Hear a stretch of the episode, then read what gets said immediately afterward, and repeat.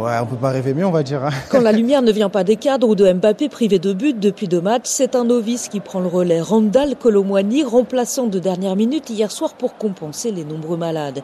Lui qui avait déjà été rappelé in extremis en bleu avant le départ pour le Qatar, après la blessure de Nkoukou. Ouais, on peut dire que c'est une belle année. J'espère qu'elle va pas se finir euh, comme ça et qu'on va rentrer avec la coupe à la maison. Le joueur de Francfort, symbole de cette équipe de France à toute épreuve, qui résiste à tous les coups du sort. C'est d'ailleurs ce qui impressionne le plus les anciens, à l'image de Blaise Matuidi, champion du monde 2018, présent hier soir à Doha. Ils n'ont pas été épargnés par les blessures, mais on sent qu'il y a une équipe qui est solide, qui est mature, malgré leur jeune âge pour certains. Bah, C'est plus qu'extraordinaire ce qu'ils sont en train de faire. Je pense qu'ils n'ont pas conscience. Voilà, arriver en finale une deuxième fois de suite, c'est juste magique. Reste une ultime marche à franchir, l'Argentine de Messi, mais même là, même pas peur, nous répond Youssouf Fofana, promu titulaire hier après le forfait d'Adrien Rabiot. Messi peut déjà jouer en championnat, donc ça va. Des Bleus qui ont bien besoin de cette confiance pour écrire une nouvelle page de leur histoire et remporter, comme le Brésil de Pelé, un deuxième titre consécutif.